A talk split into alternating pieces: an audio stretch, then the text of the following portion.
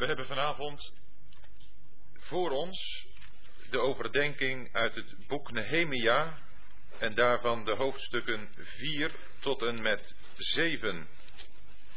En zoals gewoonlijk wil ik u daar ook weer enkele gedeelten eerst uit voorlezen.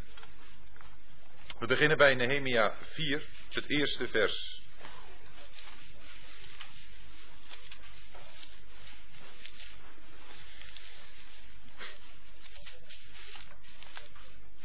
Maar toen Sanballat gehoord had dat wij de muur aan het herbouwen waren, ontstak hij in woede en ergerde zich zeer.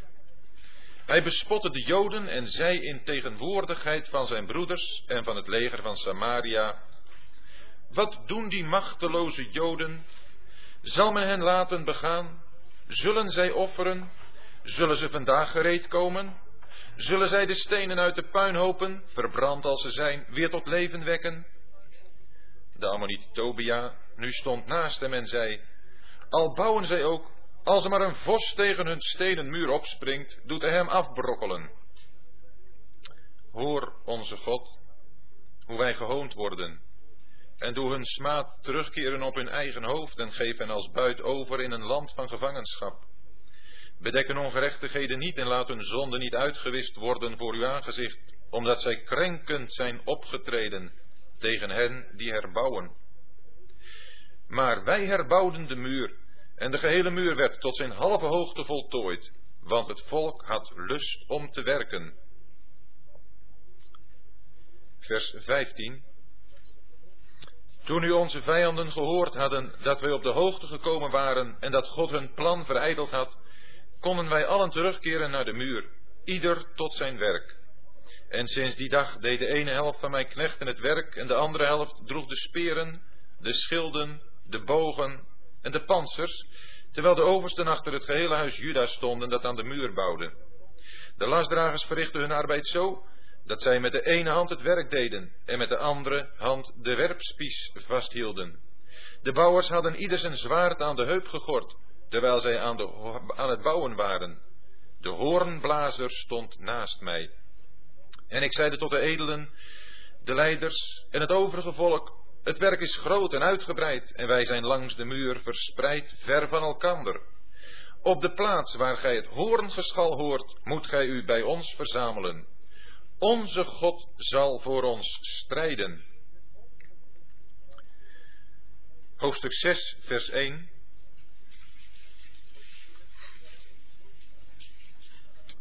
Toen Sanballat, Tobia, de Arabier Gesem en de rest van onze vijanden vernamen dat ik de, bouw, de muur herbouwd had en dat daarin geen bres meer was overgebleven, hoewel ik tot die tijd nog geen deuren in de poorten aangebracht had, zonden Sanballat en Gesem tot mij de boodschap, kom, laten we samenkomen in Kefirim, in het dal van Ono.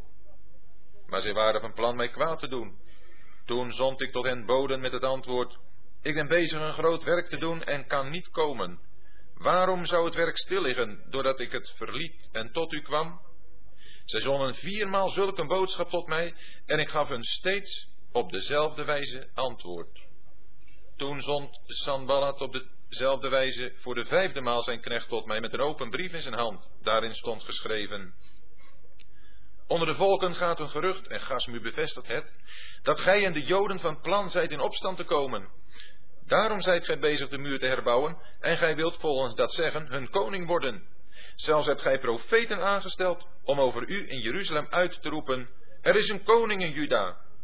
Nu dan, dergelijke dingen zullen de koning ter oren komen. Kom dan nu, laten wij samen beraadslagen. Doch ik zond hem het antwoord, er is van zulke dingen die gij noemt niets geschied, maar gij verzint ze zelf. Want zij allen trachten ons bevreesd te maken, daar ze dachten, hun handen zullen dan het werk nalaten, zodat het niet gedaan wordt. Nu dan, sterk mijn handen.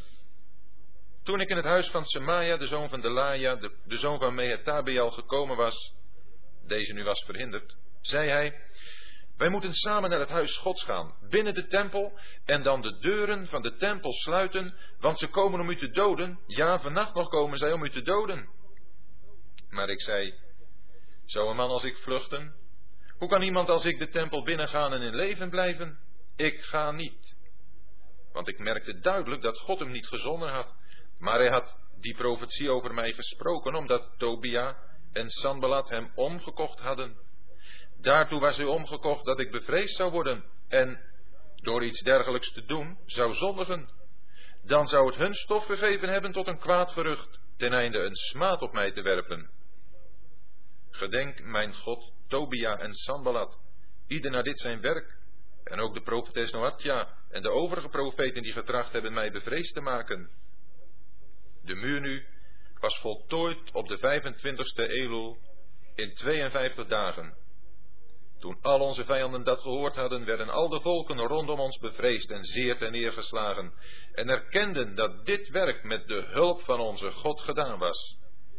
Ook richtten in die dagen de edelen van Juda vele brieven aan Tobia en ook kwamen er van Tobia tot hen, want velen in Juda waren eedgenoten van hem omdat hij een schoonzoon was van Seganja, de zoon van Arach, en zijn zoon Johanan, de dochter van Mesullam, de zoon van Berechja, getrouwd had.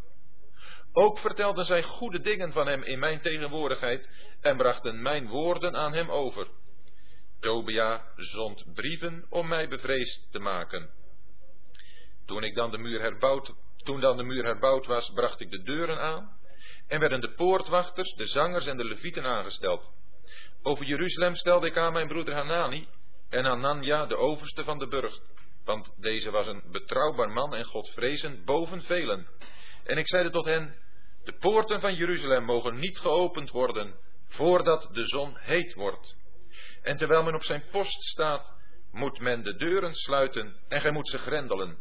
En gij zult wachtposten opstellen van de inwoners op zijn post, van de inwoners van Jeruzalem, ieder op zijn post, ieder tegenover zijn huis.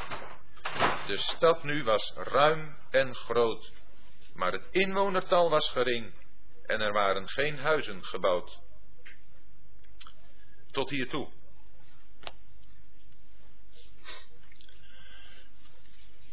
We hebben vanavond een heel belangrijk gedeelte voor ons. En wel, voor degene die net binnengekomen is, uit het boek Nehemia, hoofdstuk 4 tot en met 7. En als aankondiging op de uitnodiging stond dat dat zou gaan over tegenstand en voorzorgsmaatregelen. Wel, die tegenstand, die heeft tweeërlei vorm. In Nehemia 4, we hopen dat te overdenken, vinden we daar de Satan die zijn knechten heeft, meer in een openlijke tegenstand stelling nemen tegen het werk van God wat hier gebeurt. Hij openbaart zich om het met nieuwtestamentische woorden te zeggen, daar meer als een brullende leeuw. In Nehemia 6, wat we gelezen hebben, daar manifesteert hij zich in een andere gedaante. Daar is hij het meer iemand die komt als, zoals hij ook in het Nieuwe Testament genoemd wordt, een engel des lichts. Heel geniepig, heel vriendschappelijk, heel vriendelijk komt hij daar. In Nehemia 4, daar is het de brullende leeuw die zich richt tot het volk. In Nehemia 6, daar is het de engel des lichts die zijn aanvallen specifiek richt op Nehemia. De man die door God gebruikt is om een groot werk te doen, zoals hij dat zelf zegt. Een werk van het bouwen, het herbouwen van de muur van Jeruzalem. We hebben bij de vorige gelegenheden eraan gedacht dat waar God werkt, waar een herstel komt, een opwekking door God bewerkt, daar ook tegelijkertijd Satan met zijn werk aan de gang gaat, om dat werk van God te verderven. Bij Ezra hebben we het gezien. Onder de oproep van koning Kores gaat Ezra terug naar het land. En daar vinden we de tegenstanders. In Ezra 4. En wanneer het werk stil komt te liggen, eerder nog door eigen gemakzucht, zo hebben we dat overdacht, dan door die tegenstand, dan stuurt God zijn profeten Haggai en Zacharia. Maar ook daar vinden we dat wanneer zij hun werk doen, daar tegenstand komt, daar weer brieven naar de koning gestuurd worden. wanneer we verderop komen in het boek Ezra, en we de dienst van Ezra zelf krijgen in Ezra 8, en vervolgens, daar vinden we het ook, dat wanneer onder de verootmoediging van Ezra er velen met hem in die verootmoediging betrokken worden, daar ook mensen, zoals een Johanan of Jonathan, die zich niet willen buigen, die niet beleidenis van het kwaad willen doen en die niet de vreemde vrouwen willen wegzenden. Ook daar tegenstand. Maar er is niet een tegenstand die zo uitvoerig beschreven wordt als hier wat we gelezen hebben in het boek Nehemia van een Sanballat en van een Tobia en van een Gesem en van andere volkeren die zich met hen verenigen in de tegenstand tegen het werk wat God door Nehemia wil bewerken. En dat werk is het herbouwen van de muur. De vijand, de Satan, hij kan het best wel verdragen hoor, als u en ik godsdienstig zijn. Als u en ik trouw onze godsdienstplichten vervullen. Als we daar ook nog blijk van geven door op gezette tijden naar bepaalde samenkomsten te gaan. Door misschien ook nog wel eens wat vrijgevig te zijn. In deze of gene collecte is wat te doen. Dat kan hij allemaal best verdragen. Oh, daar komt wel wat tegenstand. Maar wanneer u en ik ernst gaan maken met de afzondering in ons praktisch dagelijks leven, zoals dat in Nehemia vooral wordt voorgesteld, dan komen zijn aanvallen pas goed los. Want Nehemia bouwt muren om de stad Jeruzalem. En zoals we daar al aan gedacht hebben, de stad spreekt ons van ons dagelijkse leven. Het leven van elke dag. Bij Ezra hebben we gezien, daar was de herbouw van het altaar. Daar hebben we bij nagedacht over wat daar gebeurt. Daar worden offers gebracht. Daar wordt God aangebeden. Daar wordt God verteld. Door dat overblijfsel wat teruggekeerd is. In beelden natuurlijk. Maar daar wordt God verteld wie de Heer Jezus is. En verderop in het boek Ezra hebben we gezien dat als het ware om dat altaar heen die tempel verrees. Dat huis van God. En ook dat is iets wat we in ons persoonlijk leven mogen gaan zien. Wanneer onze ogen geopend zijn voor wie we zelf zijn. In onszelf als verloren zondaren. Maar ook toen onze ogen open gegaan zijn voor het werk wat de Heer Jezus Christus heeft volbracht. Dat Hij voor degenen die met oprecht berouw over hun zonden tot God gaan. Dat hij daarvoor de straf heeft willen ondergaan over het oordeel. Het, het oordeel heeft willen ondergaan over de zonden. Zodat degene die gelooft dat de Heer Jezus het voor hem heeft volbracht, voor haar heeft volbracht, nu tot de gemeente hoort. Dat dat ook gezien mag worden. Dat er een huis van God op aarde is. Zoals het Nieuwe Testament dat noemt. De gemeente van de levende God. En ook daar mogen we steeds meer van gaan genieten. Van de waarheden die daarmee gepaard gaan, die daarmee samenhangen. Oh, dat is een rijkdom. Een rijkdom die zijn centrum, zijn middelpunt vindt in de bewoner van dat huis, God zelf. Maar dan toch vooral zoals hij zich heeft geopenbaard in de Heer Jezus Christus. God gekomen in het vlees. Want zegt 1 Timotheus 3, deze verborgenheid is groot. En dan gaat het over de verborgenheid. God geopenbaard in het vlees. En dat is de waarheid die de gemeente mag hoog houden. Die de gemeente mag vertonen in deze wereld. En dat mogen we allemaal doen. We mogen die waarheden kennen. We mogen daarvan genieten. Maar zodra u en ik in ons dagelijks leven die waarheden ook gaan uitwerken, gaan beleven, dan komt er tegenstand. Ze waren al niet blij, deze makkers, Sanballat en Tobia, toen, hij, toen er gehoord werd, zoals we dat gelezen hebben in Nehemia 2, dat er iemand gekomen was die iets goeds wilde zoeken voor Jeruzalem. Waren ze vertorend over. Maar hier hebben we gelezen in Nehemia 4 dat zij ook weer, zegt vers 1, in toren ontstaken en gingen spotten. Ja, ze gingen spotten. Want er was een handjevol Joden, machteloze Joden, zoals ze dat zeggen, die een enorm werk gaan aanvatten. Nehemia, we hebben dat de vorige maal overdacht, heeft zich eerst op de hoogte gesteld van dat geweldige werk wat hem wachtte. Maar hij heeft het aangevat. Hij heeft het aangevat omdat hij wist dat het naar het hart van God was. Maar daarmee was het nog wel een groot en machtig werk. En dan die bespotting te horen. In tegenwoordigheid van zijn broeder spreekt daar Sanballat. Wat doen deze machteloze Joden? Zal men hen laten geworden? Zullen ze offeren? Ja, dat wisten ze wel. Het zou om het offeren gaan ook. Zullen ze het in één dag voleinden? Zullen die steentjes weer tot leven wekken? Verbrand als ze zijn? Dat is het eerste wat gebeurt. Spot. Spot met dat wat ons ernst is.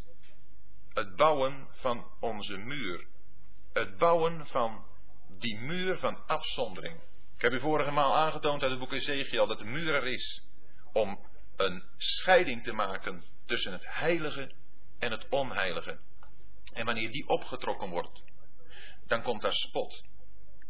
Maar ze zullen eerst zeggen, jullie zijn ontzettend zwak. En wat jullie doen, dat is ook zo ontzettend zwak. Die muur, die stelt helemaal niets voor. Als een vosje daar tegen opspringt, dan brokkelt die al af. Waar maken ze zich dan zo druk om, zou je zeggen?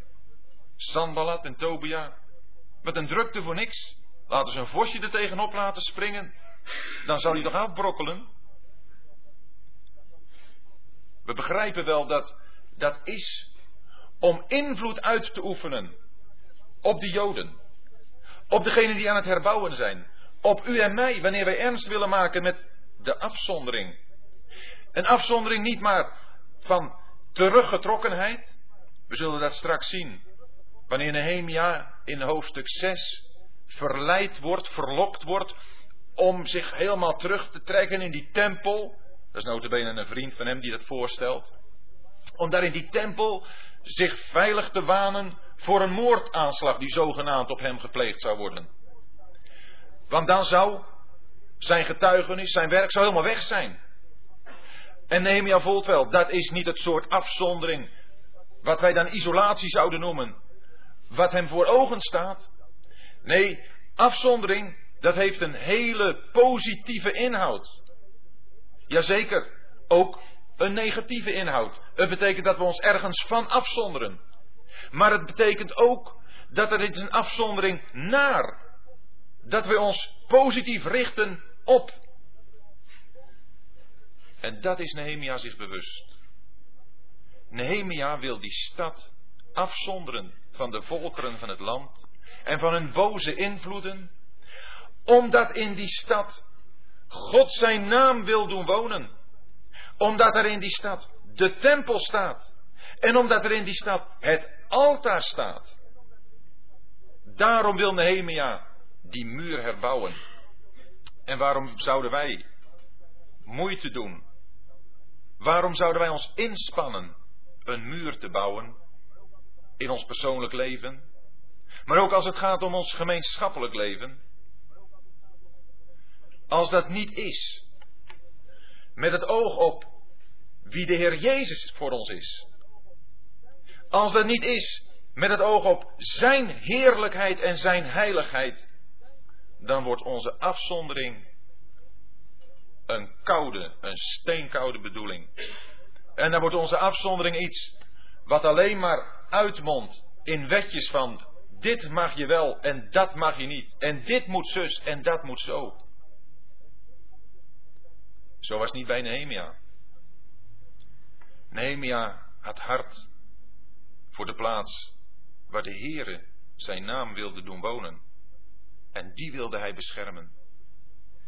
En wanneer hij zo bespot wordt, is het Nehemia die in vers 4 en 5 zich tot God richt. Hij gaat er helemaal niet tegen in. Hij gaat zich niet verdedigen, zullen we meerdere keren zien. De opstelling van Nehemia in deze zaak is telkens wat op hem afkomt aan aanvallen, gewoon doorschuiven naar God.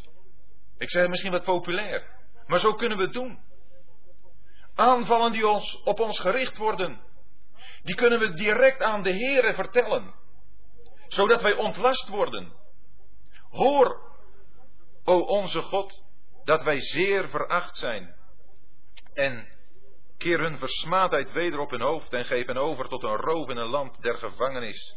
En dek hun ongerechtigheid niet toe en hun zonden worden niet uitgedelgd van voor uw aangezicht, want ze hebben u getergd, staande tegenover de bouwlieden. De smaadheden dergenen die u smaden, zijn op mij gevallen, heeft de Heer Jezus gezegd. Nehemia wist het ook. Het was in wezen een smaden van God.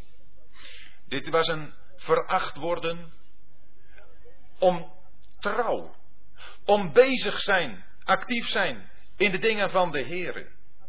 In hoofdstuk 1 hebben we er destijds aan gedacht dat er een versmaadheid was om hun ontrouw. Een verachting van de volken daaromheen, wanneer ze zagen hoe Jeruzalem erbij lag. Wat een stad van verachting het geworden was.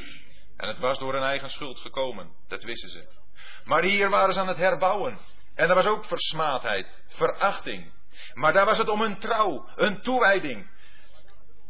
En dan is dat een goede smaad. Een smaad die we mogen verdragen. Wel gelukzalig zijt gij, zegt de Heer Jezus, wanneer gij versmaad wordt ter wille van mijn naam. Wat Nehemia hier bidt, we begrijpen dat wel, is niet een gebed wat past in deze tijd. Als het goed is, zullen wij niet bidden dat de ongerechtigheid die wij ervaren van de mensen om ons heen op hun hoofden zal neerkomen. Ons gebed zal veel eer zijn wat de Heer Jezus bad. Vader, vergeef het hun, want ze weten niet wat ze doen. De geest van de tijd waarin wij leven, en nu bedoel ik het in geestelijk opzicht, dat is de tijd van de genade.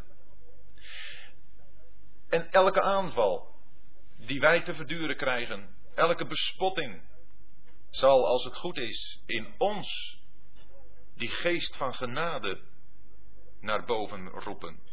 Zodat we zullen gaan bidden voor hen die ons vervolgen, zegt de Heer Jezus. Bid voor hen die u vervolgen. Zegent hen die u kwaad doen. Wat Nehemia bidt, past geheel in dit deel van de Bijbel, in het Oude Testament. Het is ook de roep die we horen in het boek der Openbaring.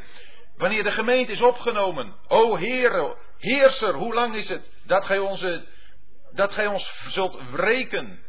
Daar wordt wraak geroepen door de godvruchtigen, door de vromen, over de ongerechtigheid. Maar daartussen, tussen de hemelvaart van de Heer Jezus en de uitstorting van de Heilige Geest, waardoor de gemeente gevormd is, en de opname van de gemeente, zoals we die mogen veronderstellen, tussen openbaring 3 en 4 te hebben plaatsgevonden. Daartussen is een tijd waarin wij opgeroepen worden te verdragen en te zegenen, wel te doen. Dek hun ongerechtigheid niet toe. Hun zonden worden niet uitgedelgd van voor uw aangezicht. En wat is het dan geweldig? Om nu te kunnen zeggen, uw zonden kunnen nog uitgedelgd worden. Is hier iemand die nog met zijn zonden zit? Die met het probleem zit. Ik ben een zondaar. God, wanneer ik voor hem zou moeten komen, die moet mij oordelen zoals ik ben. Er is in mijn leven tot nu toe, tot nu toe alleen maar een op mijzelf gericht zijn geweest. Ik heb voor mezelf geleefd. Maar God is heilig en hij kan dat niet gedogen. God is licht. En in hem is in het geheel geen duisternis. En zonde hoort bij de duisternis. En dat moet hij oordelen. En toch, hij wil uw ongerechtigheden nog toedekken. Hij wil uw zonden nog uitdelgen. Hij heeft het bewezen door zijn zoon, de Heer Jezus Christus, te geven. Hij wilde komen naar deze aarde. Hij wilde als die volmaakte mens, als de ene die nooit gezondigd had. In Romeinen 3 staat, er is niemand die goed doet. Niemand die God zoekt. Er is er niet één. Hij is de uitzondering. Eén was er die goed deed. Eén was er die God zocht. Eén die volkomen de wil van God deed. En daarom, waar allen gezondigd hebben en de heerlijkheid van God niet bereiken, daar kon hij, omdat hij niet gezondigd had, in de plaats van anderen naar het kruis gaan. En kon hij de zonden van anderen op zich nemen. En door het oordeel van God over die zonden te ontvangen, die zonden uitdelgen.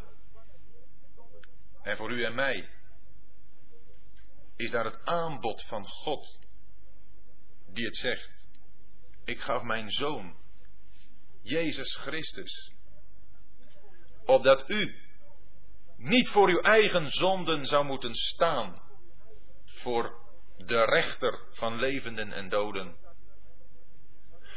Maar opdat u, wanneer dat ogenblik komt, achter die rechter zou mogen staan en in die rechter uw heiland zou mogen zien. Daarom, het is nu nog de tijd van de genade, de wel aangename tijd. Heden, als u zijn stem hoort, verhard uw hart niet, maar ga met uw zonden zoals u bent naar God. Beleid ze, erken ze, spreek ze uit.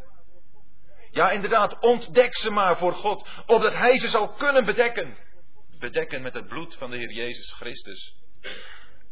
Want Hij heeft zijn bloed gegeven, opdat zonden bedekt zouden kunnen worden. Zo mogen wij in deze tijd nog de mensen oproepen tot bekering, tot berouw, tot boetedoening. Opdat wat we hier van Nehemia lezen voor hen niet waar is, maar dat daar het gevolg van is. Het eeuwige leven, het kindschap, het zijn in het vaderhuis tot in alle eeuwigheid. Nehemia, wanneer hij zo zijn zorg aan God heeft verteld, gaat voort met bouwen. En de muur die wordt dan gebouwd tot zijn helft toe, tot halve hoogte. Want, zo lezen we hier in de Statenvertaling, het hart van het volk was om te werken. Dat is mooi. Als het hart van het volk om te werken is, dan is het hart op de goede plaats. Dan slaat het hart voor de goede zaak. Werken, dat is iets, dat doe je met je handen, met je voeten. Dat kun je met je hoofd doen. Maar het uitgangspunt is toch het hart. Salomo heeft het gezegd, want uit het hart zijn de uitgangen van het leven. Alles wat wij doen vindt zijn oorsprong in het hart. En als ons hart om te werken is, dat ziet de Heer. Dan komt er ook iets uit onze vingers. Dan wordt er ook iets gepresteerd. Niet om ons groot te maken, maar om het werk te doen wat de Heer ons opdraagt. En dan vinden we in vers 7 en de volgende versen dat er een grotere, een toename is van vijandschap. Want zoals gezegd, ze laten niet over aan die vos waarover ze spreken, maar Sambalat en Tobia en de Arabieren, zegt vers 7, en de Ammonieten en de Asdodieten, als die dat allemaal horen, dat de verbetering aan de muren van Jeruzalem toeneemt en dat de scheuren worden gestopt, dan worden ze allemaal kwaad. En dan komen ze bij elkaar en spreken af dat ze tegen Jeruzalem zullen strijden. En dan weer wat prachtig in vers 9. Maar wij baden tot onze God en zetten een wacht. Dat is een volgend onderwerp. Dat is een volgende les voor ons. Bidden en waken. Zo heeft de Heer Jezus het gezegd. Waakt en bid. Bidden kun je doen. Moet je altijd doen, overal. Maar dat betekent niet dat er van ons geen waakzaamheid verwacht zou worden. Waakzaamheid, de ogen open, om je heen zien. Letten vooral op aanwijzingen van de Heer. Maar ook op de bewegingen van de vijand. Opdat we niet onverhoeds aangevallen zouden worden. En Nehemia heeft zijn wachten uitgezet. Hij heeft gebeden. Ja, waak daartoe, zegt Paulus in de Efezebrief. Biddende te allen tijden. En waak daartoe met alle volharding in de geest. Dat hoort bij elkaar. Bidden en waken. We kunnen ook bidden en in slaap vallen. Missen we veel. De discipelen, de Heer vroeg hen te bidden toen hij daar was in Gethsemane. En ze vielen in slaap. De discipelen, ze zijn in slaap gevallen toen de Heer daar was op de berg der verheerlijking. Ik ben bang dat wij ook vaak in slaap vallen. Juist op kritieke momenten. Juist als de Heer van ons zou vragen. Waakt en bid. Nehemia niet. Nehemia heeft gewaakt. Hij heeft gebeden. En hij heeft een wacht uitgezet. Dag en nacht. Ja, het was voor Nehemia niet een zaak van een uurtje. Voor velen is het al wat lang. Ook niet een periode. 24 uur per dag. Dus is een dag en een nacht. Continu heeft Nehemia gebeden en gewaakt. En heeft hij die wacht gezet. Want hij nam de vijand niet lichtvaardig op. Hij heeft de tegenstand niet onderschat.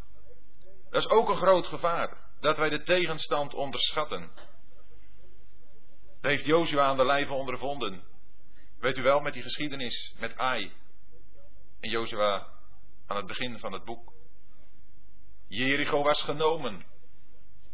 En toen dachten ze, ai, dat is maar een klein stadje, daar hoeft niet het hele volk voor op te trekken. En ze werden verslagen. Zo gaat het ons ook vaak.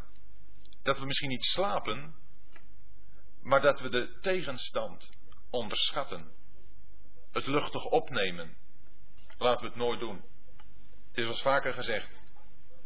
De macht waar we tegenover staan, de Satan en zijn trawanten, die ook zoveel mensen gebruikt, dat is een persoon die al 6000 jaar een ervaring heeft met de mens.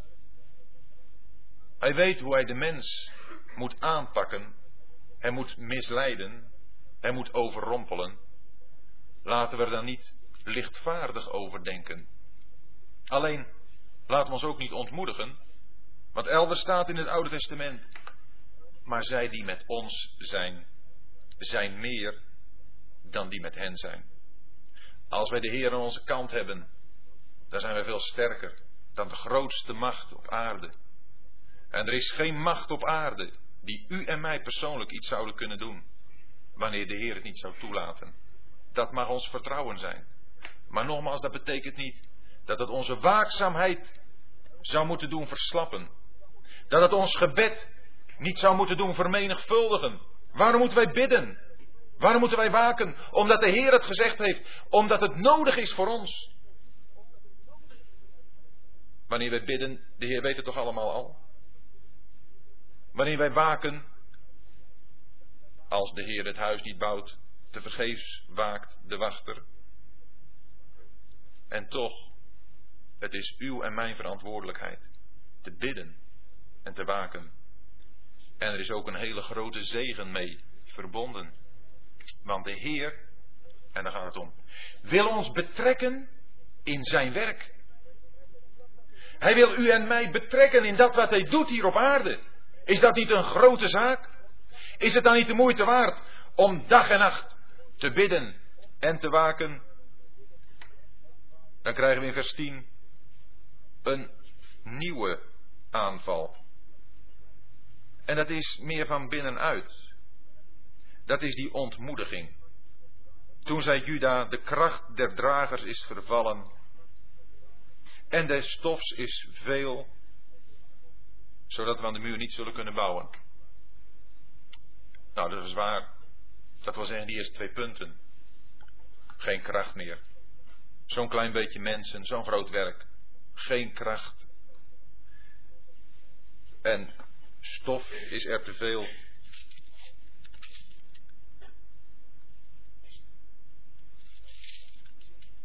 Er was inderdaad veel puin te ruimen.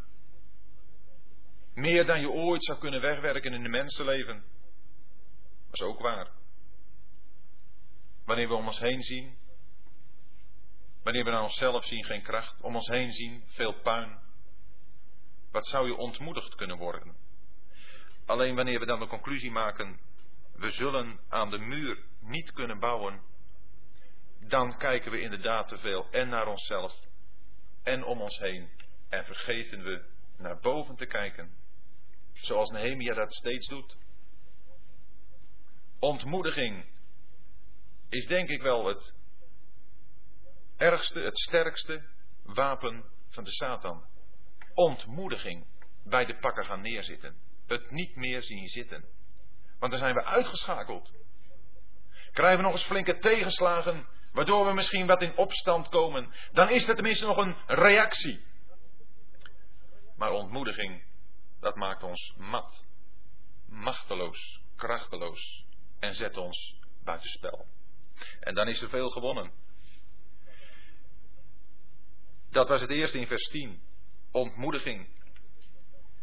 Omdat, zegt vers 11, er berichten waren dat er een aanval zou komen op een hele geniepige manier, dat ze het niet zouden merken en dat ze ineens in hun midden zouden zijn en hen allen zouden doodslaan.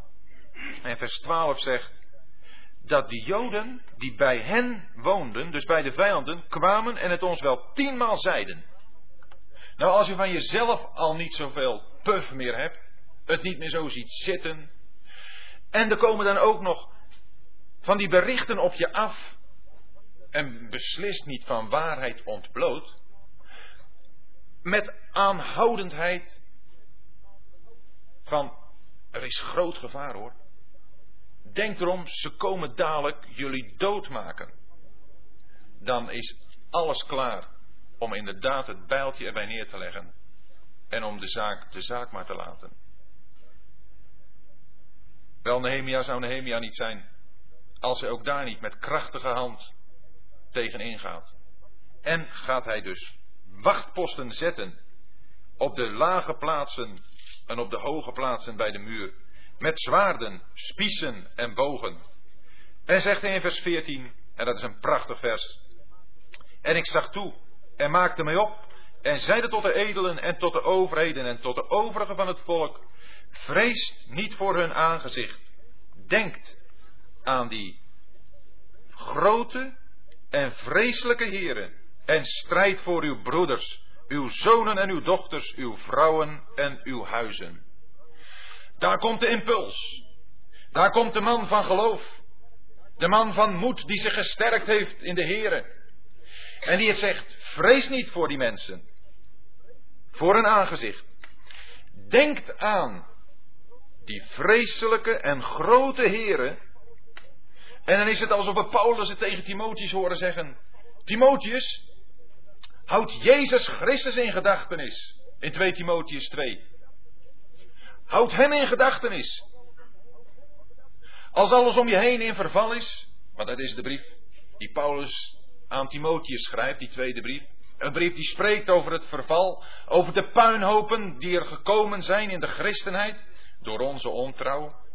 Als alles om je heen in verval is en je om een ogenblik zou kunnen komen dat je zegt van, hoe moet het allemaal verder? Ik kan niets. Timotheus was vreesachtig. Een jonge man. En er is zoveel puin. Er is niets meer aan te beginnen. Dat hij dan zegt. Timotheus, houdt Jezus Christus in gedachtenis. Gedenkt aan die grote en vreselijke Heer. Zie op Hem. Vertrouw op Hem. Jezus Christus, houden we hem in gedachtenis, als uit de doden opgewekt, uit het geslacht van David, zo staat er verder in 2 Timotheus 2, als uit de doden opgewekt, waarbij hij, de Heer Jezus, een nieuw terrein is opgegaan. De opstandingswereld is binnengegaan. Nadat hij uit de dood is opgewekt, heeft hij de eerste schepping de dingen die bij dit leven behoren achter zich gelaten. En heeft hij dat terrein ontsloten, waar alles in volkomen overeenstemming is met God, met de Vader. En waar u en ik, voor zover we de Heer Jezus kennen, zullen komen. Wanneer we of ontslapen of opgenomen worden. Maar waar we in de geest nu al zijn als we hem kennen. Want we hebben de eerstelingen van de geest ontvangen. Maar ook uit het geslacht van David. Het is de Heer Jezus Christus. Die als de rechthebbende op de troon van David. Hier ook op aarde zijn troon zal oprichten. En zijn rijk zal vestigen. En waar zijn heerschappij zal zijn. Over de gehele aarde. Daar moet ons geloof op gericht worden. Op de Heer Jezus Christus. Wanneer wij bezig zijn met het werk hier en nu. Van het bouwen van die muur. Hij is het middelpunt. Denkt aan Hem is het eerste. En het tweede is strijd voor uw broeders. Uw zonen en uw dochters, uw vrouwen en uw huizen. Strijd voor uw broeders. Weet u dat u en ik, wanneer wij ons in de strijd begeven, wanneer wij pal willen staan voor de waarheid van Gods woord, op welk terrein ook, in welk opzicht ook, dat dat niet alleen maar is voor onszelf. Wanneer u en ik ernst willen maken met de waarheid van Gods woord. En ook willen handelen daarnaar. Ook in praktijk willen brengen wat het Heer ons duidelijk maakt uit zijn woord. Waarbij die strijd zal komen. Dat we dan zullen strijden met de gedachte in de eerste plaats aan onze broeders. De broeders, dat is dat gezelschap waarmee we tot één zijn gevormd.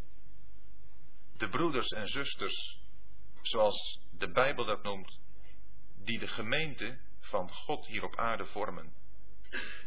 Uw en mijn houding, uw en mijn, ernst maken met de Bijbel en pal staan voor de waarheid van God, heeft zijn weerslag, zijn effect ook op de broeders en zusters.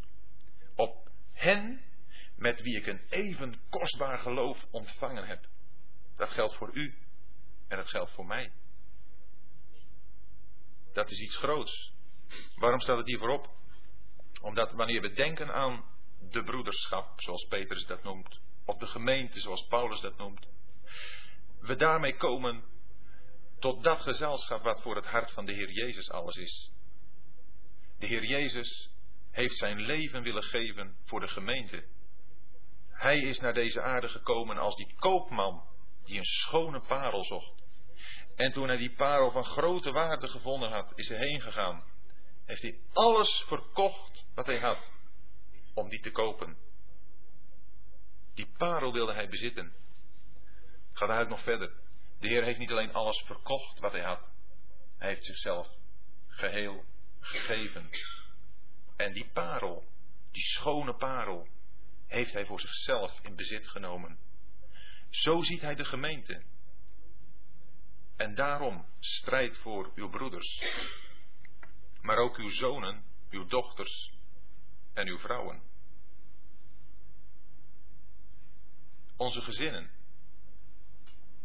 En misschien een persoonlijk woord tot de mannen, tot de broeders hier. Beslissingen die wij nemen, nemen wij ook met het oog op onze gezinnen voor hen die na ons komen, die in onze voetstappen gaan, die ons zullen opvolgen in de eerste plaats, zonen en dochters. Hoe leiden wij die? Hoe voeren wij die? Waar naartoe brengen wij die? Strijden we daarvoor? Dat is een verantwoordelijkheid. Daar hebben we voor te strijden. Pal voor te staan. Maar het is natuurlijk ook waar van de zusters. Die hebben ook te strijden want in de beelden van de Bijbel gaat, wanneer mannen worden aangesproken, u vindt het ook in het Nieuwe Testament, wordt altijd gesproken over of tot de broeders. En daar worden natuurlijk de zusters mee in betrokken. Dat is helemaal, niet, geen, dat is helemaal geen discriminatie. Maar zo stelt de Bijbel dat voor. De man is de verantwoordelijke persoon. Maar wanneer het gaat om de beelden van het Oude Testament, betekent dat de kracht waarmee een bepaalde zaak gedaan wordt. Een vrouw stelt meer voor een positie. Dat wat iemand is. Daarom is de gemeente wordt voorgesteld als een vrouw.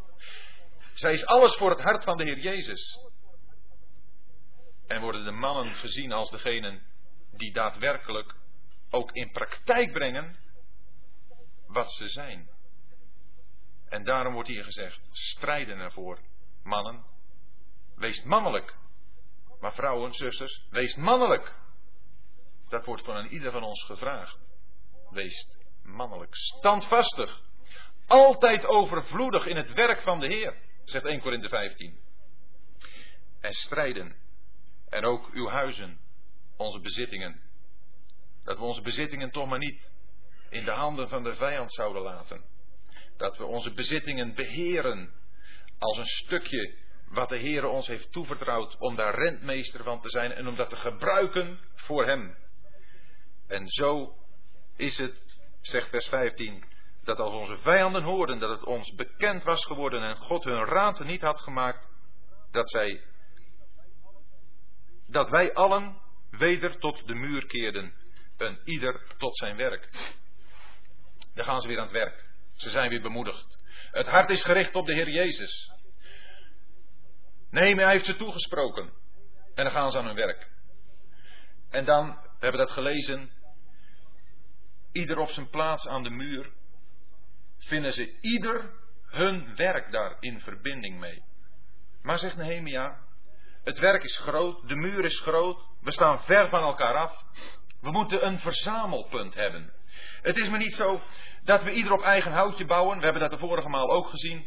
Niet allemaal een eigen stukje alleen maar doen, onafhankelijk los van een ander.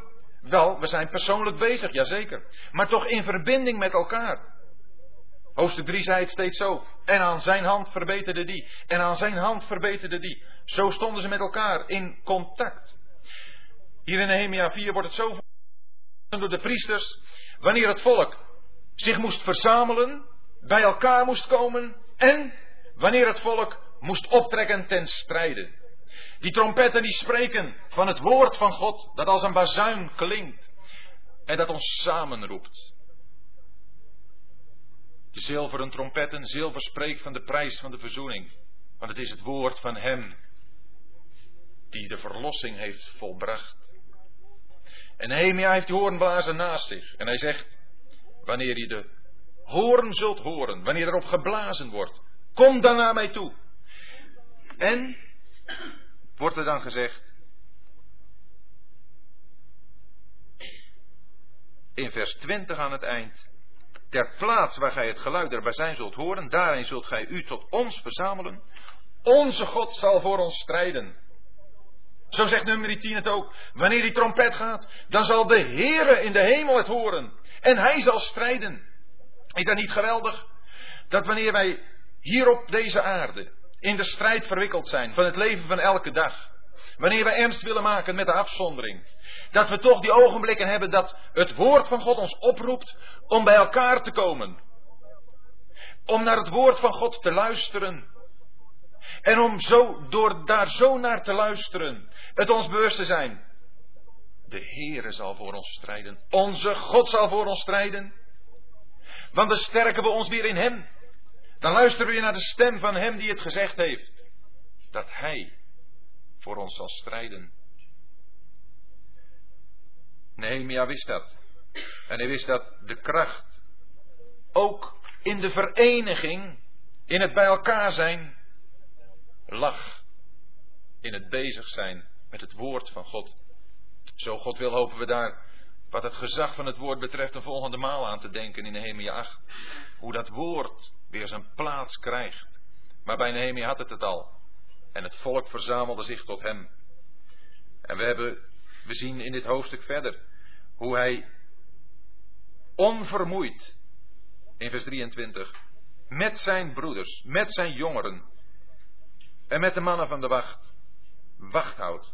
Zijn kleren worden zelfs niet uitgetrokken. Zo is hij bezig, zo is hij actief. En zo dirigeert hij dat werk. Zo leidt hij dat, bestuurt hij dat. Als iemand die door God daarvoor is aangesteld. En dat werk vordert.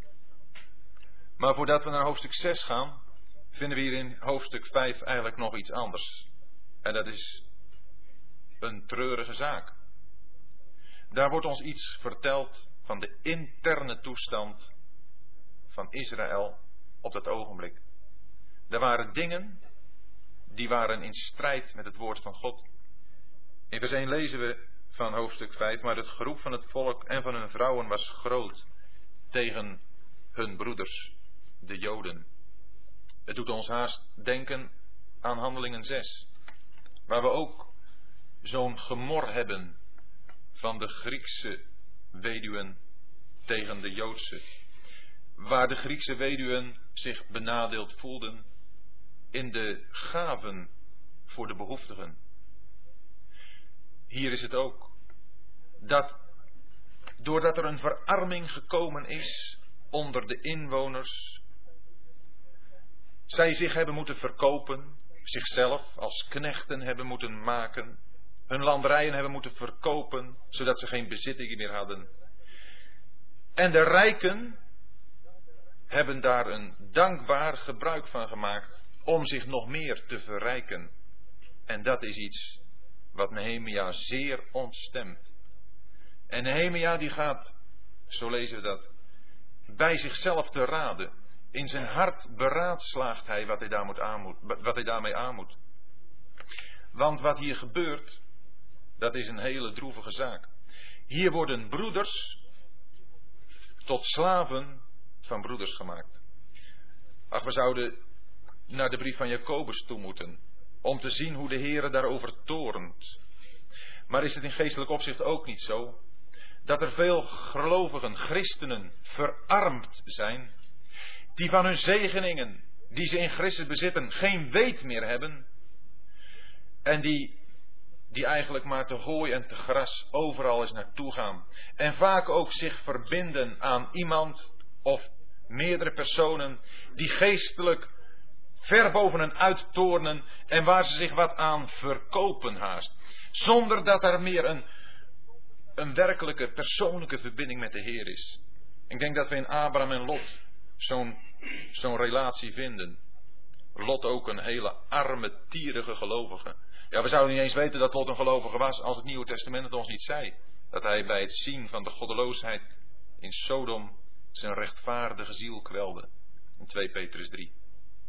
Wel, Lot was verkocht aan Abraham. Nee, niet dat Abraham hier met die rijken vergeleken kan worden, maar ik bedoel nu even Lot als persoon op zich. Hij had niks meer. En als u de geschiedenis een beetje kent, dan weet u hoe het afgelopen is met Lot.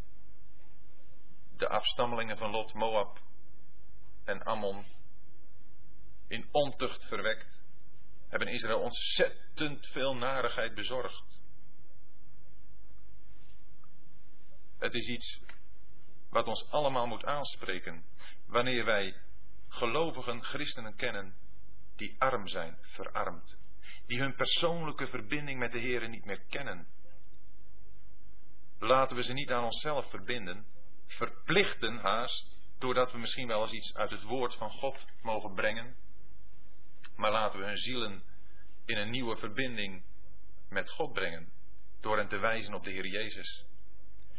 In Deuteronomium lezen we het, dat God zou zorgen dat er armen in Israël waren. Waarom? Om de rijken te beproeven. Of zij werkelijk wel zo mededeelzaam, zo vrijgevig waren, dat zij van hun overvloed aan die armen zouden geven.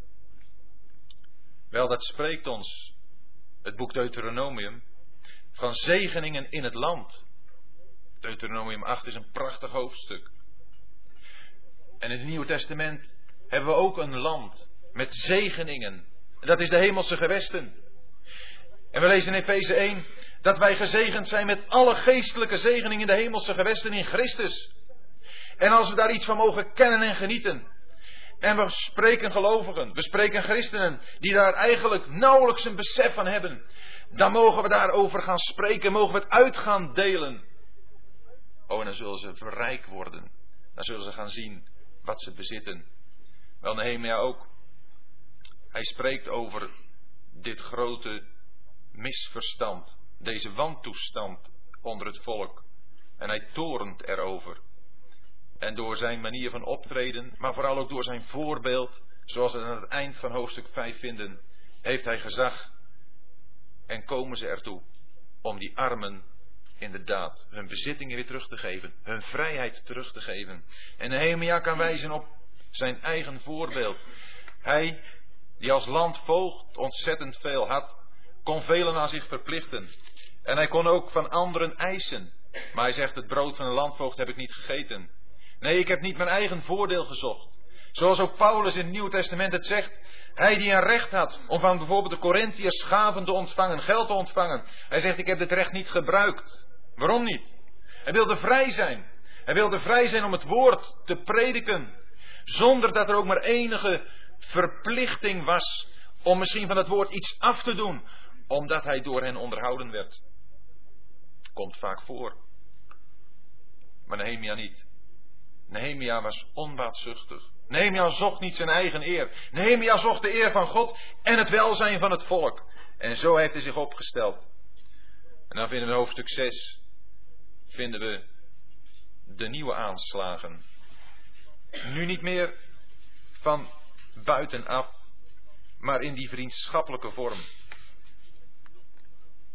We vinden in de eerste plaats dat in vers 2 Sanballat en Gesem tot Nehemia laten zeggen: Kom en laat ons tezamen vergaderen in de dorpen in het dal Ono. Maar ze dachten me kwaad te doen. Ja, dat is ook zo'n list. Weet u wanneer u, wanneer u ernst maakt met de afzondering, wanneer u echt die plaats waar de Heere zijn naam verkoren heeft om daar te wonen, wilt innemen en bewaren, dan zal er als het ware over die muur heen een hand komen. Zeg, kom eens mee. We kunnen toch wel eens even over wat dingen praten met elkaar. We kunnen toch wel eens een beetje gedachten uitwisselen. We kunnen toch misschien wel eens ook bepaalde dingen samen gaan doen. Nehemia had het door. Ze dachten me kwaad te doen. Elk prijsgeven van de afzondering, onder welke fraaie dekmantel ook, is een opgeven van de plaats die de Heere ons getoond heeft. En Nehemia gaat daar niet op in. Hij zegt in vers 3, ik doe een groot werk, zodat ik niet zal kunnen afkomen. Waarom zou dit werk ophouden, terwijl ik het zou nalaten en tot uw lieden afkomen? Wat is Nehemia toch een bekrompen figuur, hè? Nee, dat is hij niet. Hij is een ontzettend ruimhartig man. Maar hij zal zich niet inlaten met mensen zoals die hier voorgesteld worden in Sanballat en Tobia. Mensen die misschien wel enige verbintenis met het volk van God hebben, maar die geen deel uitmaken van het volk van God. Daar wil hij zich niet mee inlaten. En daar is hij ook radicaal over. Zelfs wanneer het tot viermaal toe gebeurt, zegt hij steeds op dezelfde wijze wat zijn antwoord is. En wanneer in vers 5 Sanballat op dezelfde wijze ten vijfde male komt met een open brief, dan vinden we in die open brief een extra pijl van de vijand. En die open brief, daarin is iets geschreven.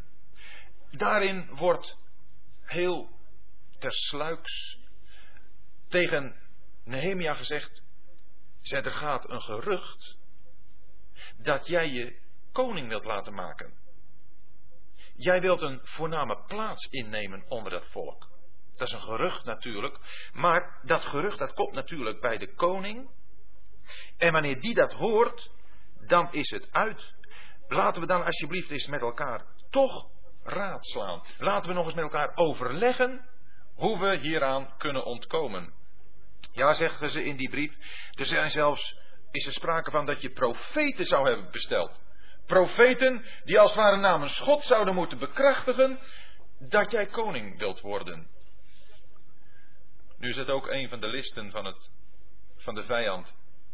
Om wanneer er gelovigen zijn die trouw willen zijn en die ook een dienst onder de gelovigen hebben, dat hij daarmee een belasting, een belastering wil beginnen. Dat hij ze wil gaan belasteren onder de anderen, onder gelovigen. En zeggen, kijk, die persoon, die heeft wel een bepaalde plaats, maar ik heb horen zeggen dat hij dat wil doen om zelf belangrijk te zijn. Dat hij dat wil doen opdat jullie je aan hem zouden verplichten. Opdat hij een hele voorname plaats, dat hij iemand is. We lezen in het Nieuwe Testament van een Diotrefes. In de, twee, in de derde brief van Johannes. Daarvan staat, hij wil graag onder u de eerste zijn. Maar van ware dienstknechten wordt dat gelasterd. En Nehemia, hij zegt in vers 8, van zulke dingen, als je nu zegt, is er niets geschied. Je verzint ze. Ziet u weer zo'n mooi antwoord.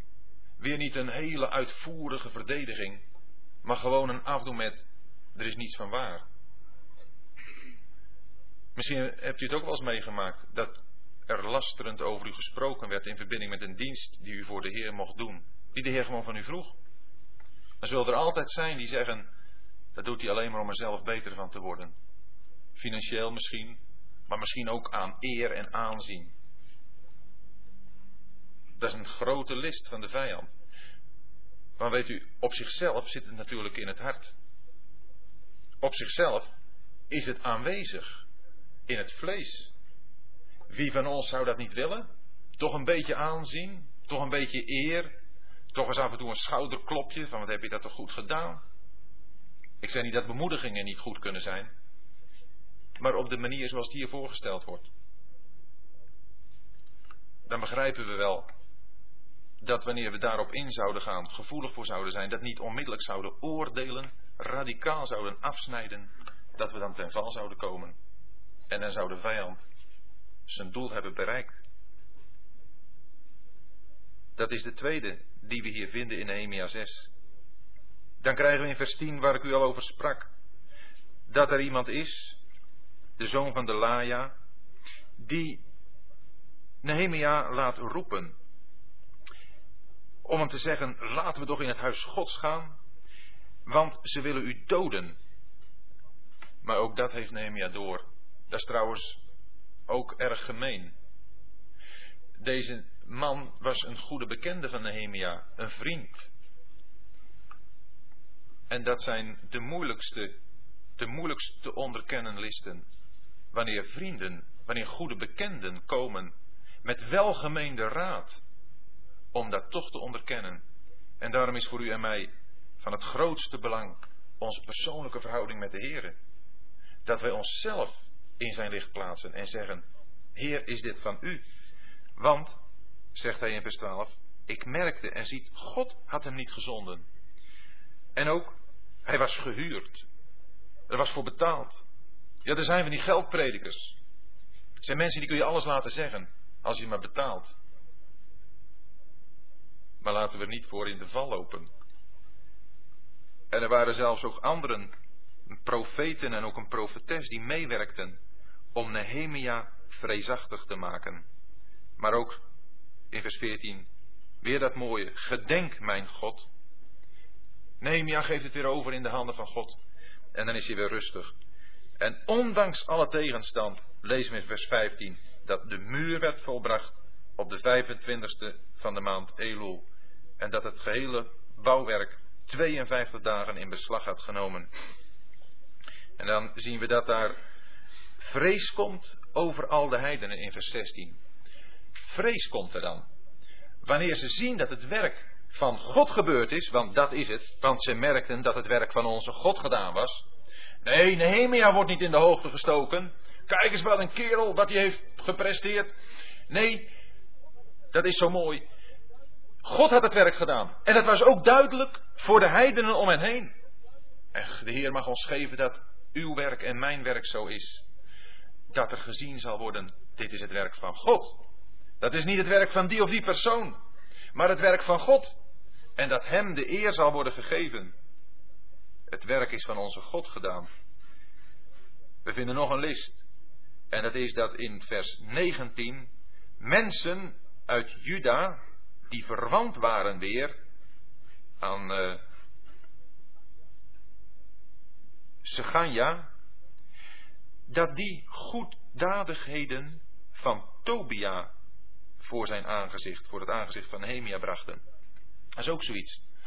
Als daar mensen zijn die valse leer brengen, die met de schrift het niet nauw nemen, die de waarheden van Gods woord logenen, en die wij daarom niet willen erkennen, waarmee wij niet samen kunnen gaan, dat daar anderen zijn die je tegen ons zeggen, maar het is toch zo'n goede man, hè? Of het is toch zo'n goede vrouw? Hij doet zoveel goede dingen. Dat kan allemaal best waar zijn.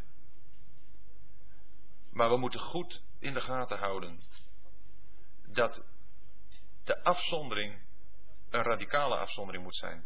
En dat we ons niet een rookgordijn voor de ogen moeten laten optrekken door zulke praat.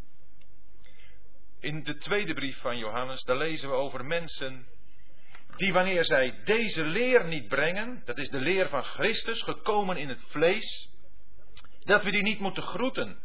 Dat we ze niet in huis moeten ontvangen. Dat wordt tegen de uitverkoren vrouwen gezegd. Ja, zouden we kunnen zeggen, maar die man of die vrouw, ja, dat, is inderdaad zo. Christus, dat, dat is niet echt zoals dat daar staat, wordt niet door hem of haar zo gebracht. Maar er zijn nog zo ontzettend veel goede dingen, hè? En dan zouden we omgaan. Onderuit. En toch verbinding aanknopen met deze of gene. En zo zou het getuigenis van God geschaad worden. De afzondering teniet gedaan. De muur naar beneden gehaald. Afgebroken. Kleine vossen die de wijngaard verderven. Ja, ze zijn er wel. Maar laten we waakzaam zijn dat die goede dingen, zogenaamd, ons niet verblinden voor dat waar het werkelijk om gaat. Om een verdoezelen. Om een bedekken van wat het meest kostbare is voor het hart van God. De persoon van Christus. In hoofdstuk 7 vinden we die eerste versen om daarmee te besluiten dat Nehemia portiers, zangers en levieten aanstelt. Portiers om te zorgen dat in die stad alleen binnenkomt wat er ook binnen mag komen. Dat is heel belangrijk ook voor ons. Als we denken aan de gemeente. Als we denken ook aan het avondmaal van de Heer. Als we denken aan de plaats die de Heer verkoren heeft om zijn naam daar te doen wonen. Zoals Matthäus 18, vers 20 dat zegt. Waar twee of drie tot mijn naam vergaderd zijn, daar ben ik in het midden van hen. Dat is een plaats waar iedere gelovige welkom is. Maar waar wel toezicht moet zijn. Waar wel onderzoek moet zijn of iemand die zich als gelovige aandient, dat ook werkelijk is. Poortwachters, portiers moeten er zijn. En de Heer geven dat ze hun plaats ook verstaan. En die plaats ook innemen. En hun verantwoordelijkheid in verbinding met het toelaten tot die plaats ook werkelijk uitoefenen. Zangers. Het is een plaats van gezang. Oh, het boek De Kronieken, waar de tempel beschreven wordt, daar vinden we die zangers genoemd. Zingen. Zingen niet maar met de mond, maar met het hart. In genade goden zingende in uw harten. Gelovigen, christenen, die de Heer Jezus als hun heiland kennen, dat mogen zangers zijn. Zij mogen zingen tot eer van God. Het mag in hun hart opbruisen. Het zijn blijde mensen. Oh, niet altijd dat die blijdschap op hun gezicht te lezen hoeft te zijn, maar in hun hart. De Heer Jezus is ook daarin het grote voorbeeld. Te midden van de donkerste omstandigheden in Matthäus 11 zegt hij het. Waar iedereen en alle steden hem verworpen hebben. Wee u Bethsaida, wee u Gorazin, moest hij het zeggen zegt hij, ik prijs u, Vader, Heer van de hemel en de aarde, dat u deze dingen voor wijzen en verstandigen in deze wereld verborgen hebt, maar aan kinderen geopenbaard. Ik prijs u, Vader. Dat was die geest van lofprijzing die de Heer kenmerkte. Dat mag ook ons kenmerken. Zangers en levieten, We mogen een dienst hebben. Een dienst in, het, in de stad van God. En met betrekking tot die portiers nog een ding in vers 3. Laat de poorten van Jeruzalem niet geopend worden totdat de zon heet wordt. En terwijl ze daarbij staan, laat hen de deuren sluiten. Wanneer mocht er pas toelating zijn tot die stad? Wanneer mag er pas toelating zijn tot die plaats waar de Heere zijn naam heeft doen wonen? Wanneer de zon heet is. Wanneer het volle daglicht schijnt. Wanneer er niets meer is wat duister is. Wanneer er geen dingen meer zijn waarvan we zeggen, hoe zit het nu eigenlijk nog daarmee? Hoe, hoe is het met dat deel van zijn leven? Van zijn tijdsbesteding misschien, van zijn denken over de dingen. Laten we erover spreken. Doorpraten. Eerlijk zijn. Voordat iemand toegelaten wordt tot die plaats. De zon moet heet zijn. Vol dag. Als iemand bij dag wandelt, zegt de Heer, dan stoot hij zich niet. En vers 4 zegt, de stad nu was wijd van ruimte en groot, maar het volk was weinig. Er is veel plaats in die stad, weet u dat? Groot en wijd. Heel veel plaats. En het volk is weinig. Zegt ons dat niet wat? Zegt dat u wat? Zegt dat mij wat? Waarom willen we er niet wonen? Oh, wel meebouwen aan de muur misschien. Maar waarom willen we niet in die stad zijn? Verderop in Nehemia, we hopen dat te overdenken, moesten zelfs gelood worden. Is het soms ook zoals met die 2,5 stam? Ruben en Simeon en de halve stam Manasse. Weet u wel, de twaalf stammen moesten het land in bezit gaan nemen. Maar Ruben en Simeon en de halve stam Manasse, die hadden veel vee. En aan deze kant van de Jordaan was het prachtig grasland. Daar konden ze hun dieren goed te eten geven. Wel, ze moesten wel mee hoor, het land in, om te gaan strijden. Om die, op dat land en al die plaatsen in bezit te gaan nemen. Maar toen dat gebeurd was, gingen ze weer terug naar de andere kant van de Jordaan. Toen zijn er hier ook velen geweest, stel ik me voor, die meegebouwd hebben aan de muur. Maar die niet in de stad zijn gaan wonen. Waarom niet? Het is een stad. Wijd van ruimte. En groot. Ja, ondanks het feit dat die muren eromheen staan. En je zou zeggen, het is een enge stad, een bekrompen, een benauwde stad. Je, je kunt daar niet alles. Nee, inderdaad, voor het vlees is er geen plaats. Voor de eigen wil is er geen plaats. God woont daar. De tempel is daar. Zijn huis staat daar. En toch is het een stad wijd van ruimte en groot. Er is voor ieder kind van God, is daar plaats. En de Heer geven dat er verlangende harten zijn om die plaats in te nemen, om daar te gaan wonen, om daar in die stad te zijn. Volk is weinig, ook nu, vandaag de dag. Zijn er weinig die de gemeente van de levende God gestalte willen geven. Ik zeg niet toebehoren, die zijn er veel. Maar dat willen laten zien, op die plaats willen zijn, daar ook willen wonen. Dat zijn er weinig. Dus op het aantal hoeft u niet te kijken. Het was hier al zo. En toch komt de vraag vanavond: wilt u daar ook wonen? De Heer verlangt ernaar. Nehemia besluit met een geslachtsregister. Het geslachtsregister zoals we dat ook vinden in Esra 2. En dat heeft een hele mooie betekenis, denk ik. Dat heeft deze betekenis. Dat Nehemia, die zo'n 80 jaar daarna na Ezra gekomen is, het werk wat hij doet, niet als een op zichzelf staand werk ziet, maar dat verbindt met wat God in het begin heeft gegeven. Zo zijn ook wij nu in deze tijd niet iets nieuws begonnen. Niet iets wat ineens plotseling is verschenen. Maar mogen wij aansluiten op zoveel eeuwen kerkgeschiedenis. En in het bijzonder wel op de laatste 150 jaar na revij wat God heeft willen geven. Nadat de eerste reformatie heeft gegeven. De stad is wijd van ruimte en groot.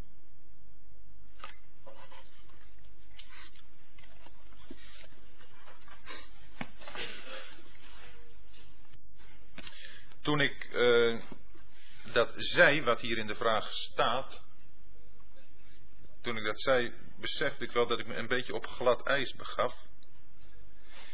De vraag, ik zal u niet langer in nieuwsgierigheid laten, is: U noemde het revij van 150 jaar geleden. Welk revij was dit? Uh, ik ga geen namen noemen. Maar 150 jaar geleden ongeveer heeft God over de gehele wereld een machtig werk gedaan van zijn genade.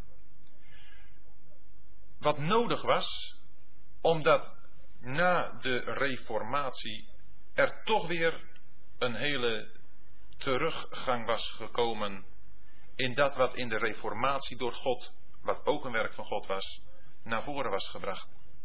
De reformatie, dat weten we, was een werk van God in de harten, waardoor de rechtvaardigmaking op grond van geloof, van persoonlijk geloof in de Heer Jezus Christus, opnieuw op het licht van de kandelaar kwam. Door wat in de Rooms-Katholieke Kerk werd geleerd, was er alleen maar duisternis over de persoonlijke behoudenis. In de Rooms-Katholieke Kerk zijn goede dingen. Daar is een geloof in de maagdelijke geboorte van de Heer Jezus Christus. Daar is geloof in de Heer Jezus Christus als de Zoon van God. Maar er is helaas ook veel duisternis. En een van die punten van duisternis is dat de zaligheid verbonden zou zijn met de kerk. Met het behoren tot die kerk. En dat nu is een grote dwaling. En God heeft door zielsoefeningen bij godsmannen, heeft Hij willen bewerken dat het licht weer ging schijnen over dat wat de Bijbel kent als rechtvaardiging op grond van geloof. Rechtvaardigmaking op grond van persoonlijk geloof in de Heer Jezus Christus. En als grote tegenhanger kwam het persoonlijke te staan. Het geloof van het individu. Wat in de Rooms-Katholieke Kerk als een groot geheel werd gezien, als een zaligheid die niet buiten de kerk te vinden was. Dus alle zaligheid was verbonden met de kerk, daar moest je dus bij horen, daar moest je lid van zijn. Kwam daar tegenover te staan het individuele, het persoonlijke, als een reactie. Als een op zichzelf door God gewerkte zaak. De reformatie is een werk van God. Maar, en dat is helaas, met het kind werd ook het badwater weggegooid. En daarom was het nodig dat er opnieuw een opwekking kwam. En dat is ongeveer 150 jaar geleden gebeurd. Wat gebeurde er toen? Omdat het geheel verpersoonlijkt was, de geloofsbeleving, moest weer opnieuw in het licht komen dat er toch wel degelijk een gemeenschappelijke zaak was. Dat er toch wel degelijk iets was wat wij gemeenschappelijk bezitten, waar wij gemeenschappelijk deel van uitmaken, en dat is de gemeente van de levende God. Dat kwam ook niet zomaar ineens.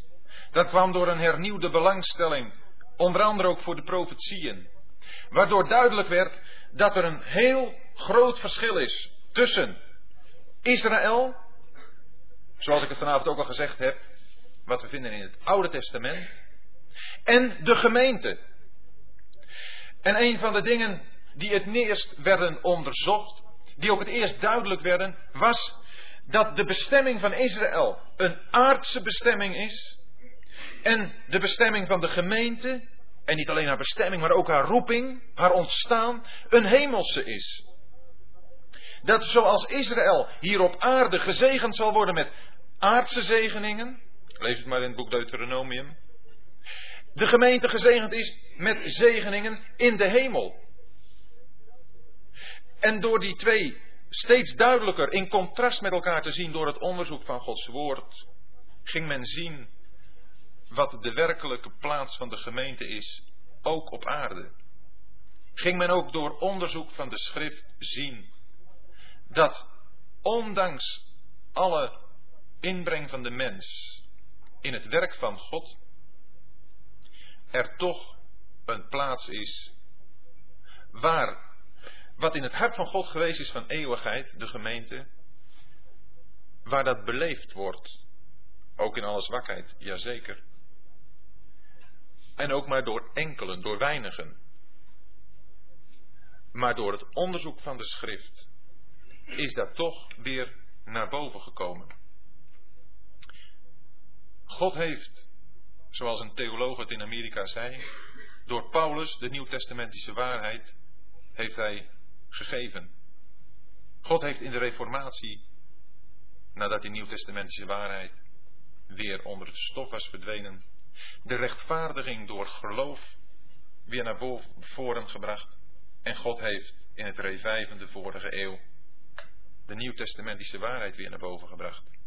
Nogmaals, ik noem geen namen. Ik heb dit alleen gezegd om de beginselen uit het woord van God die wij overdenken in verbinding met Ezra en Nehemia niet als iets naar voren te brengen wat nieuw is. Misschien dat het voor velen van u wel nieuw is. Maar het was al in het woord van God. Niet alleen 150 jaar geleden, maar ook al 2000 jaar geleden. Bij de Reformatie was het sola scriptura, terug naar de schrift. Gelukkig wel. Maar daarbij was ook terug naar Dort. En dan zitten we toch nog maar rond het jaar 1600. Wat wij hebben nu in 1987 is sola scriptura. Terug naar de schrift. Zoals dat 2000 jaar geleden door de Heilige Geest geïnspireerd werd. Dat boek hebben wij in onze handen. Daar mogen wij in lezen. Maar zoals het ontstaan van Israël vele eeuwen lag, voordat er vijf van Ezra en Nehemia, zo is ook het ontstaan van de gemeente, zoals we dat vinden in Handelingen 2, ligt vele eeuwen voor die tijd. Maar er is ook een revij. Nadat al die heerlijke waarheden van het woord van God door het dwaallicht van de mens zijn verduisterd, ook doordat er geen belangstelling meer voor was, niet meer naar voren werd gebracht, is door God zelf een opwekking ook daarin weer bewerkt opdat wij zouden gaan zien, zouden gaan beleven wat God in zijn woord ons nu, anno 1987, nog steeds laat. Als een geweldige zegen, als iets waar het hart van God naar uitgaat, wat hij wil genieten, doordat hij bij ons, bij u en mij, een antwoord ziet in onze harten op wat zijn gaven in genade zijn van het woord. En daarom geloof ik dat dat revij wat in de vorige eeuw is plaatsgevonden een bijzondere revij geweest is. En ik heb dat dus willen verbinden met wat Nehemia heeft gedaan door dat geslachtsregister nogmaals op te schrijven, haast een kopie van Ezra 2 en waarmee hij tot uiting bracht wat ik nu heb, wat ik nu mag doen, wat ik nu in praktijk mag brengen, dat is niet iets nieuws, maar dat is volkomen in overeenstemming en ligt in het verlengde van wat God heeft bewerkt ten tijde van Ezra. Waar het volk uit de verwarring, want ook dat lezen we wanneer we daar boeken over lezen, er zijn goede boeken over, ook dat lezen we dat in de vorige eeuw is plaatsgevonden. Oh, dat ging allemaal stap voor stap. Dat ging natuurlijk niet van de een op de andere dag. Daar zijn zielsoefeningen, zijn daar mee gepaard gegaan. Maar daar is toch duidelijk geworden, steeds duidelijker, een steeds toenemend licht, naarmate men iets zag in de schrift. Waar men mee handelde, waaraan gehoorzaamd werd, gaf God in toenemende mate licht. En onder andere ook dat men zag die verwarring waarin wij ons bevinden. Die grote verdeeldheid waarin ieder zijn eigen naam draagt. Of ieder wil genoemd worden naar de groep waar hij hoort. Dat is niet wat we in de schrift vinden. In de schrift hebben we de gemeente. Als ons gevraagd zou worden, waar bent u lid van? Wat zou u dan zeggen? Wanneer we de schrift kennen, kunnen we alleen maar zeggen, Waar zegt de schrift dat ik lid van moet zijn? Weet u dat? Dat weet u. Lid van het lichaam van Christus. Dat is het enige lidmaatschap wat de schrift kent. Dat is de gemeente van de levende God. Wanneer ik daarbij hoor, is mij dat genoeg. Moet ik me dan nog sieren of ontsieren, zo u het noemen wilt, met de naam van een leerstelling, een prediker, een godsman, jazeker, godsmannen, die zijn er geweest. Zelf hebben ze het niet gewild hoor. Dat kerken naar hun naam werden genoemd. Maar het is toch gebeurd. En dat hebben ze gezien 150 jaar geleden. Er is maar één lidmaatschap en dat is dat van het lichaam van Christus. Wel, als dat het enige is wat de Bijbel kent, dan willen wij ook niets anders dan ook als zodanig samenkomen. Nou, staat er ook over het samenkomen van de gemeente iets in de Bijbel? Jazeker. In de Korinthebrief. Is dat nu nog te realiseren? Jazeker is het nog te realiseren. Hoe weet ik dat? Omdat de Heer Jezus er is en omdat de Heilige Geest er is en omdat er gelovigen zijn. Het is nog steeds te realiseren. Ook in een tijd van verval? Jazeker. 2 Timotheus 2 leert mij dat. Dat als de gemeente, het huis van God, een groot huis geworden is, met vader tot eer en vader tot oneer, dan moet daar die afzondering komen. En ieder die de naam van de Heer noemt, sta af van ongerechtigheid. En jaag naar gerechtigheid, vrede, liefde, met allen die de Heer aanroepen uit hun rein hart. Ziet u, die afzondering is niet een negatief iets, afzondering van, maar ook een jagen naar. En dat heeft de vorige eeuw in een hele sterke mate door God gewerkt zijn beslag gekregen. En door Gods genade, omdat de beginselen die toen gehandhaafd weer opnieuw werden, niet veranderd zijn omdat het de beginselen zijn van het woord van God, Gods genade geeft dat nu nog steeds. En die opwekking, het revive van de vorige eeuw, heeft dus alleen maar waarde naarmate het zich baseerde op het onveranderlijke woord van God, op de beginselen daarin gegeven, die teruggaan tot het begin van de gemeente en tot wat Paulus als groot dienstknecht van God onder de leiding van de Heilige Geest daarin heeft neergeschreven. En dat zal van u en ook van mij zielsoefeningen vragen om wat we daarin vinden nu nog vandaag de dag in praktijk te brengen. Maar de Heer is dezelfde. De Heilige Geest woont in ons en woont in de gemeente. En er zijn gelovigen wier hart naar Hem uitgaat. Laten we daarom samen jagen. Het is iets wat je samen doet. Geef de Heer daar ons genade voor. Om in dat wat Hij ons heeft duidelijk gemaakt, stap voor stap voort te gaan.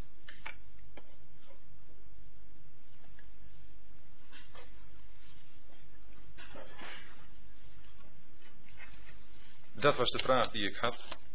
Ik weet niet of ik die vraag tot tevredenheid heb behandeld. Ik weet ook niet of ik dat zou kunnen.